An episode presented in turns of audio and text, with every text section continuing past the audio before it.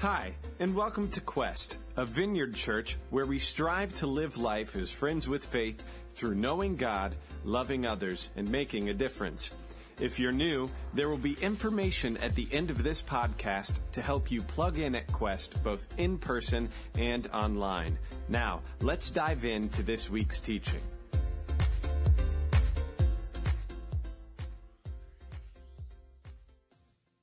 Growing up, this was one of the first scriptures I mentioned that, we're deal- uh, that I memorized that we're going to deal with today. And, and it's a scripture that I've frequently returned to over the course of my life. I mean, a lot of times. For those of you know, who, who, know me well, you know I'm uh, generally a pretty calm, even keel, steady person.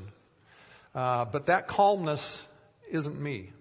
That's really a work that God did in me. As a child, I was driven by anxiety. I just had an anxiousness to be the best, to be the most liked, to be the leader of the pack, and it created in me a volatility that came out in many different ways. But one of them was I set a record for getting sent out in the hall in timeout in elementary school. I don't think anybody has ever beat that record for me. And I just, and God used this scripture in my life to change that in me and make me something different inside of me. Not that I don't still deal with anxiety. It's still something all of us face. Every one of us has to deal with this topic on a regular basis in our life. In our scripture today, the Philippians are facing anxiety, right? There, there's fear, there's uncertainty, there's difficulty they're facing in persecution and setbacks personally and in their community. The, the, the Paul, the hero of their faith, is, is facing fear and uncertainty whether he's going to live or die. He's, he's again imprisoned and persecuted for his faith. And so, so the Philippians are asking this hard question. This question that says if, if things aren't going better for us, and things aren't going better for Paul, then what does that say about our future and what it has in store for us, right? Can we trust God's goodness and His invitation to live in peace and joy? And on top of that, uh, if you, we're not going to look at it, but the very beginning of chapter four that we're in today, there's this conflict between these two solid, mature leaders in the church, and Paul's having to send a mediator to them in the church to deal with this. So things aren't going well for them personally in their community and their faith as individuals, and things aren't going well for their church either. Either they have lots of reasons to be anxious, and so do we. We have lots of reasons to be anxious and fearful today, and those reasons are only growing in the past 15 years. I mean, think about it 9 11, right? A few years later, we have the greatest recession since the Great Depression, and we've had the slowest, most inadequate recovery in, uh, since the Great Depression from that recession. And we see the rise of ISIS, and we see now acts of terrorism becoming almost, almost commonplace in the U.S. And we see more demonstrations and see those demonstrations turning toward violence around us all too often, right? I mean, studies a few years ago said that 18.1% of the adult population in the U.S. suffers from anxiety. Do you realize that's 58 million people? That's up from 40 million people in the studies around the year 2000, and that doesn't include children. Now, we may not all be diagnosed with specific anxiety disorders, but we all deal with anxiety. In fact, some of the most recent studies indicate that it may be even 30% higher than that as far as the people dealing with it. I mean, there was another, there was another study that, that studied employees in the workplace, and 41% of employees in the workplace say they deal with high levels of anxiety that result in lower job performance. We saw a study of college students that, where half of the college students in the last year sought help for anxiety issues. And we know that anxiety decreases academic performance in general, impedes learning. See, whether diagnosed or not, the question is how do we deal with anxiousness? Do we self medicate with an extra drink in the evening or an extra drink during the middle of the day? Do we stay up late watching mindless shows, trying to avoid being alone with our running, anxious thoughts that cause us to lose sleep so often? What is anxiety? Anxiety is a, is a general state of fear regarding something you are about to face or concerned you are about to see happen in the future. And anxiety can be uh, this thing that's very specific, uh, uh, tied to a specific thing or a specific experience, like, like a test or like a, a presentation at work you have coming up, or, or the fear of something very specific bad happening in a relationship around you. Or it can just be this general sense or feel that something bad is going to happen that's completely unattached to a specific circumstance. It just leaves you amped and vigilant and anxious, right? There are lots of causes for anxiety around us. I mean, traumatic events, we see a lot of traumatic events that cause PTSD like symptoms or PTSD in general and that, that, leave us challenged to function effectively in everyday lives. Fractured family systems and fractured personal relationships can be a source of anxiety. I mean, for some of you, you're looking at, at family things coming up on Thanksgiving and you're going, I don't know about this because Uncle Charlie's going to be really angry and shouting and arguing about his team losing or arguing about politics and just making a scene by 4 p.m. in the afternoon. And I'm not sure I'm looking forward to this weekend, right? There's financial pain, and actually how we navigate these holidays could make uh, could make that anxiety higher in January if the wishes and demands uh, get fulfilled maybe too much. Right? There's smartphones that have brought more anxiety into our life. I love them. I'm not getting rid of mine, but how many of you find yourself answering emails late at night after you've said, "I'm done working. I'm not going to work anymore"? And yet we find today that Americans work far more than they did 25 years ago. Facebook creates anxiety for a lot of people. Again, I've cited this before. The University of Michigan did a study where the more time you spend on Facebook, the more likely you are to be anxious and depressed. Because you're constantly comparing yourself to your friends' cool pictures and feeling like you're missing out on life, right? Sometimes success even creates anxiety. I mean, if we fail, people give you a hug and bake you cookies, right? They want to make you feel better. But if you succeed and somebody else doesn't, then they criticize you, right? Sometimes it's just weird, just weird past baggage. Like maybe last year somebody at the Christmas office party gave you a box of chocolates and two weeks later you found out they were slandering you and they took your promotion that you felt like you deserved. So somebody gives you a box of chocolates this year and what do you feel? Not too good, right? And so we start singing weird Christmas songs. My son loves Christmas songs. He's already insisting on playing them all the time in the car. I'm a good dad. I let him do them, but it's it, it, this is this is hard for me. So he, this last week we're listening, and here comes this Christmas song. Last Christmas I gave you my heart, right? But the very next day you gave it away. This year, to save me from tears, I'll give it to someone special, and that isn't you because you're not special. Isn't that just a wonderful Christmas spirit song? Right? There are lots of ways to deal with anxiety. Talking about it is great. Paul, in this text that we're looking at today, gives us spiritual perspectives and even more than that, spiritual habits that we can put in our lives to fight and win the battle with anxiety. It's in Philippians 4, starting in verse 4, and the very first word is this word rejoice.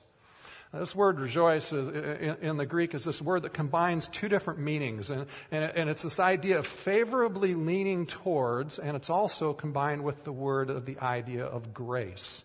So it's leaning into, favorably leaning into God's grace, experiencing God's grace. It's rejoicing and being glad for His grace. And it goes on and says, rejoice in the Lord. So it's not just, it's not just words. It's, it's, it becomes this very personal thing. It's leaning into God Himself. Almost being inseparable in that relationship. And see, this is a constant theme in Paul's writing. He's always talking about being in the Lord, in Him, in Christ, in the Spirit, securely wrapped up and held in this relationship that is always with us. And that's where our rejoicing starts that we are wrapped up in the arms of God Himself, securely in a very personal relationship with Him. Acts, 16, Acts 17 says it this way, In Him we live and move and have our being. You lean into God, like leaning into the arms wide open, welcoming hug of someone who loves you absolutely. So we rejoice in the Lord, and it says always. Really? Always? There's got to be a different meaning in the Greek on that one, right? There has to be some sort of different nuance. I mean, always, that, that's like a lot. I mean, maybe rejoice in the Lord on Friday afternoon and Saturday if your Buckeyes or Michigan team or whatever team you root for wins, right? That must be what it really means. No, it says rejoice in the Lord always. In fact, Paul goes on to say it again. He says because he know, and he says it again because he knows we're going to have a hard time believing this. He says, I will say it again, rejoice with an exclamation mark. Let your gentleness be evident to all. The Lord is near. Do not be anxious. Again, uh, other languages sometimes have a lot of picture kind of behind the meaning, and that Greek word for anxiousness has this, has this picture of the whole being divided into pieces. It's like going to pieces. I'm falling to pieces. Now contrast that with rejoice in Him. And anxiousness is try, this anxiousness is trying to pull us apart, but in, in Him we are whole. In Him we are both, as we talked about last week, declared righteous, this right, good, perfect picture of who we are created to be in the best version of ourselves, and we are also guaranteed to one day become that dream of righteousness, that dream of health and beauty and strength and wholeness that God originally intended us to experience, a fullness of joy and peace. So when my future and my family is at stake and they threaten my identity, he is my stronghold. And we ask ourselves the question, whose am I? And I'm God's. I am in Him. And from that position, instead of breathing in worry and concern and burden and anxiety, we can breathe in God and find His strength giving us peace and joy. There's actually another picture that I think describes this really well of being held by God, and it's, it's the picture of a little baby being swaddled. I mean, remember, babies struggle with anxiety when they're first born, right? Because after birth, now all of a sudden they're suddenly faced this whole new world without the limits of the mother's womb. And so even their own movements, right, can, can scare them and create more anxiety, right? That's the reason for swaddling them and making it that, that, that that's so effective at calming them down. It holds them close, wrapping them. That's what is like, it's like to be in Him, is being swaddled in the presence of God. Do not be anxious about what? About anything. Man, Paul, you keep using these real words that mean a lot. I mean, anything, that's a lot. What if I have good reason? I mean, Paul doesn't understand my terrible commute, the fact that I work in the cubicle next to a person who doesn't always shower and is loud on the phone and my boss makes all sorts of bad demands and high demands. And I mean, I mean, Paul doesn't understand that my situation is so difficult it could be a reality show if it weren't so sad, right? But Paul is writing this from prison. Again. I mean, unjustly imprisoned for like the tenth time. I don't know. I didn't count them up. Somebody else can do that unjustly beaten and stoned and faced natural disasters like shipwreck and being bitten by a poisonous snake. And Paul is saying, do not be anxious about anything. But in every, he keeps using these words, in every situation, you see, Paul is giving us instructions about habits we need in every single moment of life, in every situation, by prayer and petition, with thanksgiving present your requests to God. And the peace of God, which transcends all understanding, will guard your hearts and your minds in Christ Jesus. That's where I want to live. Isn't that where you want to be as well? In that kind of peace and Paul goes on and says, finally, brothers and sisters, whatever is true, whatever is noble, whatever is right, whatever is pure, whatever is lovely, whatever is admirable, if anything is excellent or praiseworthy, think about such things. Whatever you have learned or received or heard from me or seen in me, put it into practice. Practice. You don't wait to start these spiritual disciplines to the anxiety meter is off the charts, right? I mean, you need them then. You need them desperately then. But like great athletes, we, we practice a lot. We practice long before that all important big moment in the game comes up. Paul is calling us to this regular practice of his habits that he's teaching us in this text to live them right now, today, whenever any, even little anxiety, even when no anxiety is there, to practice these habits. And here's the promise. And the God of peace will be with you. Think about what could happen in all of our lives if we practiced what Paul is teaching us today. How much greater peace and joy we would get to experience so much more than we can even imagine. See, these are daily, hourly, minute by minute habits that Paul is teaching us. They are really the fundamentals that help us even follow him and learn to be like him, regardless of the circumstances. These verses are memorization worthy. We're going to take some time to break them down. I, I, I originally had this at seven points and then I cut it to six, but you can't do that evil number, right? So I cut it to five. So we're going to do five lessons that Paul has for us. And really the first lesson is the bottom line message of this whole text. In all circumstances, what he's saying is respond to Jesus, not your circumstances. Rejoice in what? In the Lord always. Now, I'm going to step here into some really dicey waters. I'm going to make a really, I'm going to make a couple true statements, but, but I need you to hear me out and let me qualify and let me explain them a little bit. Otherwise, it's possible you might take these statements in the wrong direction, okay? When we respond to circumstances of our, of our life through anxiety first, instead of worshiping Jesus, we sin. Anxiety is the result of the fall. And it's not God's original intention for us to be experiencing that. Now, let me quickly clarify a number of things. If anxiety, let's go this on this path. If anxiety is part of the fall, then, then, then that means some of it is a chosen way of life that we choose. Some of it is a response to trauma or dysfunction in our past that needs healing. And maybe some of it, maybe even much of it for some of us, has a biological component that may need medical management unless prayer for physical healing results in a miracle, right? So to say that it's part of the fall and that it can result in sin doesn't make this a simple one answer issue. So the next question, let me qualify this. Where does sin come in with anxiety? I mean, we all live with feelings of anxiety, and some of us are more biological and environmentally disposed to that than others here. So the issue of sin stems from how we respond. What is your response? In fact, honestly, that's the deal with any temptation, not just anxiety. Anxiety is one powerful form of temptation. Being tempted is not sin, though.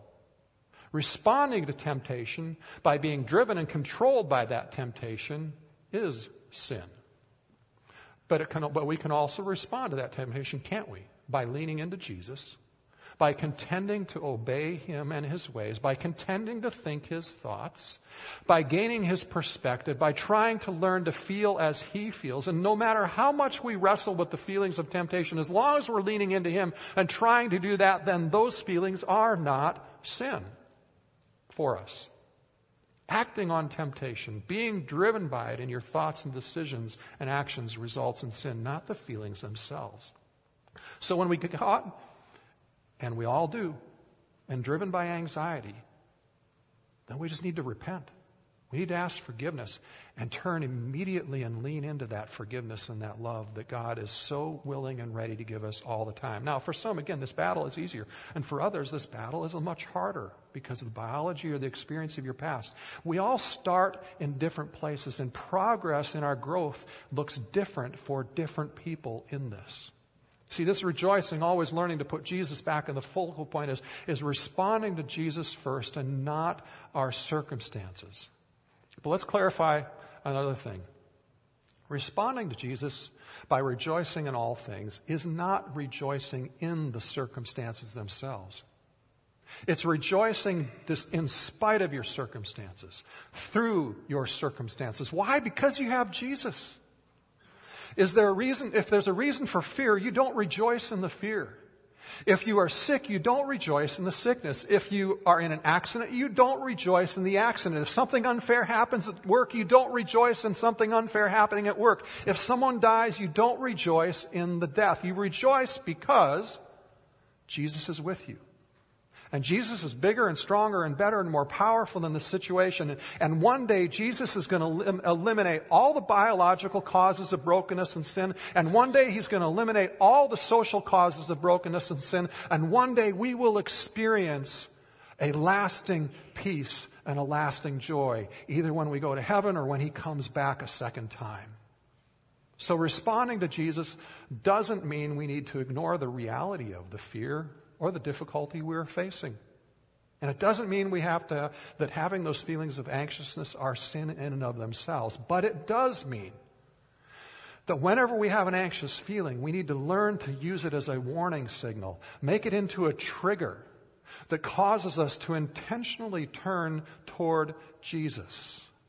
Because anxious feelings most naturally turn us toward fear resulting all too often in us being driven by that and destructive, painful consequences if we allow them to determine our actions. See, when we respond to anxiety, sometimes we do so by what? We do so by avoidance. It's one way we respond. We disconnect from people and we disconnect from circumstances and, and, we disconnect from things that are actually healthy and good for us and we do damage to ourselves and, and we miss opportunities that God has for good in our life because we're avoiding.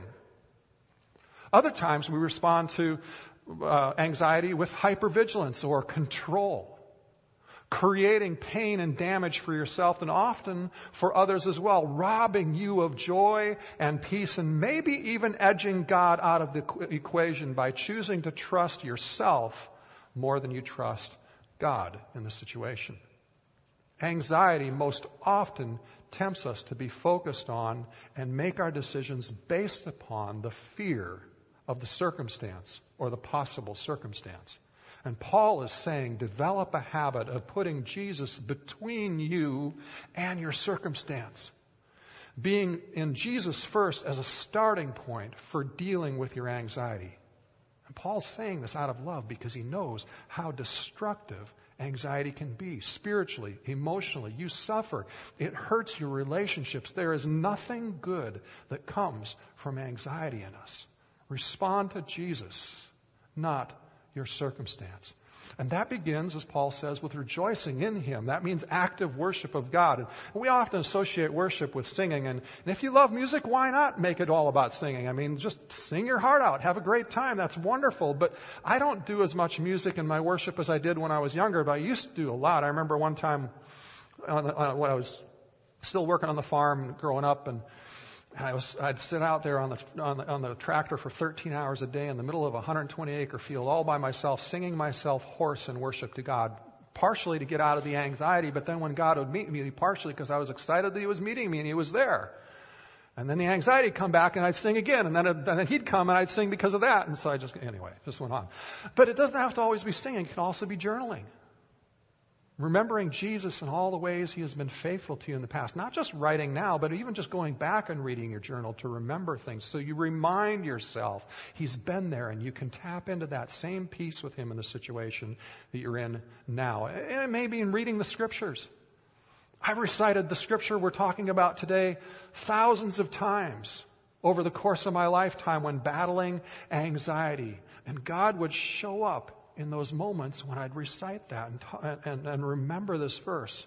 You're rejoicing and reminding yourself of who God is and who you are as you press into Him whether it's singing or reading or journaling or talking to yourself or just intensely thinking certain thoughts about it, God, it doesn't matter.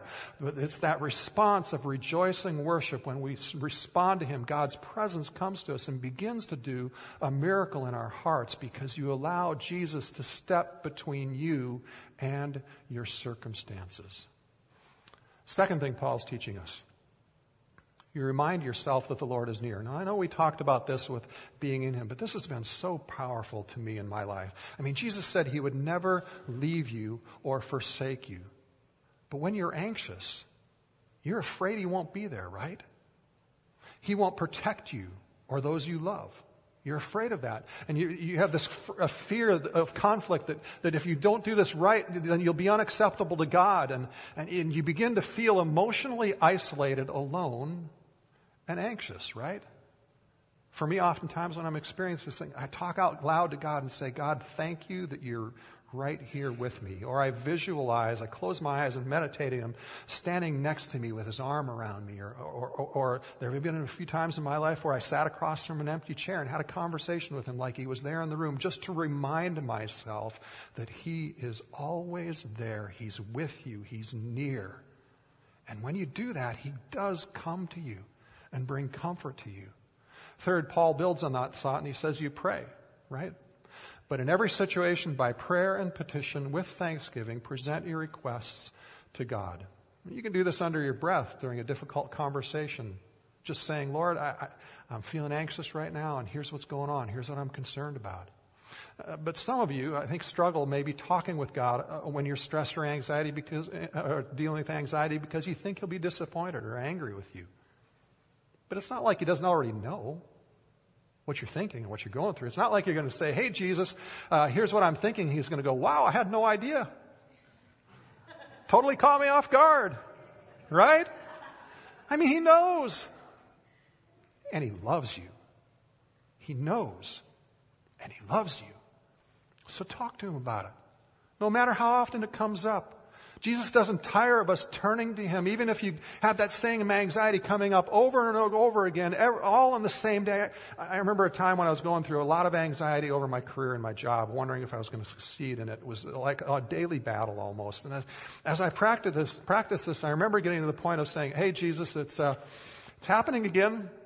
Uh, thanks for letting me tell you again, and thanks that you love me and care about the situation." And I know I don't need to be feeling this feel, these feelings, but I, but I am. So Lord, I, I give them to you. I worship you. I rejoice in you. I thank you for the good you're doing in me. I thank you for the good you're going to do through me in this situation. And I would sometimes have to do that multiple times a day. And God would meet me and then a few minutes later to a few hours later, I would get amped up again and I would do the same thing all over again. And sometimes I get sucked into that negative process for a longer time and other times I'd engage these spiritual habits more quickly and God would come again and again. And now today that particular issue is not nearly the size that it used to be for me. It very rarely crops up today, but it took focus. It took time. It took years of me practicing these habits for me to get past it to the point that I am today. Prayer, he says. Talking to God about what you're feeling and thinking and listening to God in prayer. Because God wants to speak to you. He wants to bring to mind the things that you need to be thankful for, the things that He wants you to be thinking of, and He wants to bring to mind maybe a better perspective on the situation you're facing. Petition. It's making requests of God to intervene and work in you or your circumstances. Then Paul goes on and says, and thanksgiving. Even before the answer is evident, we thank God because He's big, because we know He's good, because we know He's all powerful. We can thank Him for His goodness uh, uh, even before the answer is there for us. Even in praying the outcome ahead of time, we can say, thank you for answering this prayer. And see, the Bible teaches us that God inhabits the praise of our people, of his people, and that's exactly what he does. Fourth, we can meditate on the right things. Another habit. Paul says, finally, brothers and sisters, whatever is true, whatever is noble, whatever is right, whatever is pure, whatever is lovely, whatever is admirable, if anything is excellent or praiseworthy, think about such things. See, isn't it true that anxiety captures our thoughts? And it tries to divide us. It keeps our mind racing at night. It's what drives our reactions. See, the truth is we meditate on something. We either meditate on the anxiety or we meditate on something else. And Paul's inviting us to meditate on something else. A couple weeks ago, I told you about Carrie Van Runkel, who, who so inspired me visiting her in the hospital. Carrie went to be with Jesus a little over a week ago. We're going to celebrate her life Saturday, December 3rd at 11 a.m. here at Quest. Carrie was an amazing example of choosing to meditate on the right things. For some something like, I forget how long it was, 16 plus years, something she'd been fighting cancer. And she was going regularly for round after round of chemo or radiation or whatever, going to the oncology center. But when you talked to her and when you, when you heard everybody tell stories about her, her focus wasn't on the drugs. It wasn't on the side effects and the pain that was surely going to come from that treatment. Her meditation going into those treatments was on how she could be Christ to everyone she met in that oncology center, how she could be encouraging to them, how she could pray for them. Her mission was to encourage those doctors and nurses who dealt with mortality every day of their life to encourage them they were doing something good and something beautiful, to bring Christ into that situation. Paul says to us, think on what is true. We choose to meditate on that. And if anxiety is great enough, we say the truth out loud, we scream it out loud, or we write it down, or we write it down over and over again. And the question is, are you reading or, or, or, memorizing scripture enough so that you can meditate on and you can recite scripture to fight the anxiety with scripture and truth? Where is your focus? He goes on and says, whatever is noble, there are many anxiety producing things about politics lately. But we can value the tone of Trump's acceptance speech.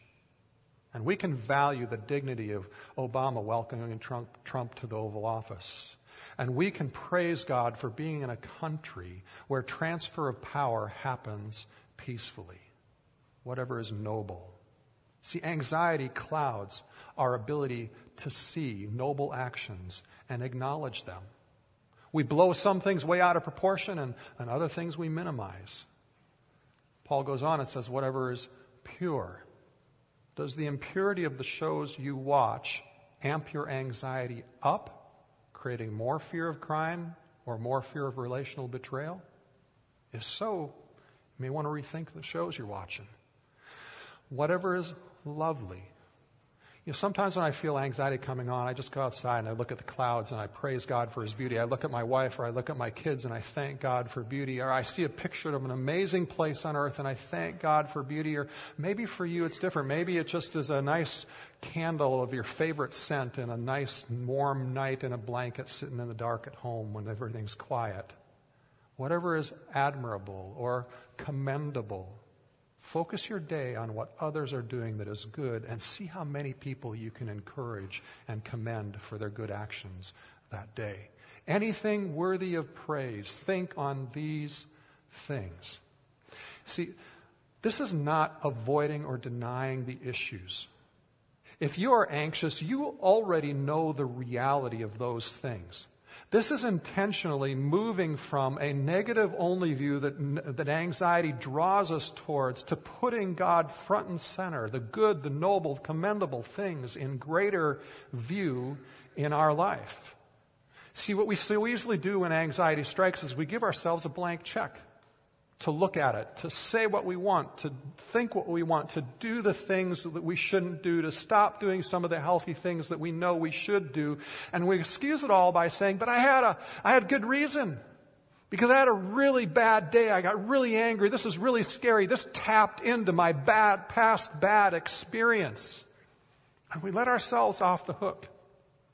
And we say it's okay. But it's not okay, is it? Because anxiety destroys your joy. We know it's not okay. It destroys parts of your life.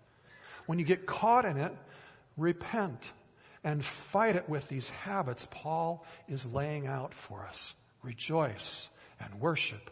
Pray, petition, and thank God. Choose what you meditate on. And if you believe God is good, you train yourself to act like He is good. And eventually, you feel more and more like that. And finally, fifth, we need to accept and expect the peace of God. Verse 7 says this, it's one of the favorite verses in all of Scripture. And the peace of God, which transcends all understanding, will guard your hearts and your minds in Christ Jesus. Don't you love that verse? A peace that goes beyond understanding, a peace that we can't fully explain, a peace that is a gift that comes from God when we put God before our circumstances. In my experience of this kind of a peace and what I've heard other people talk about it, it comes in various ways for each of us. And, and sometimes it's a peace or joy that permeates our whole being and we go through this really difficult experience and afterwards we say, wow, that was not like me.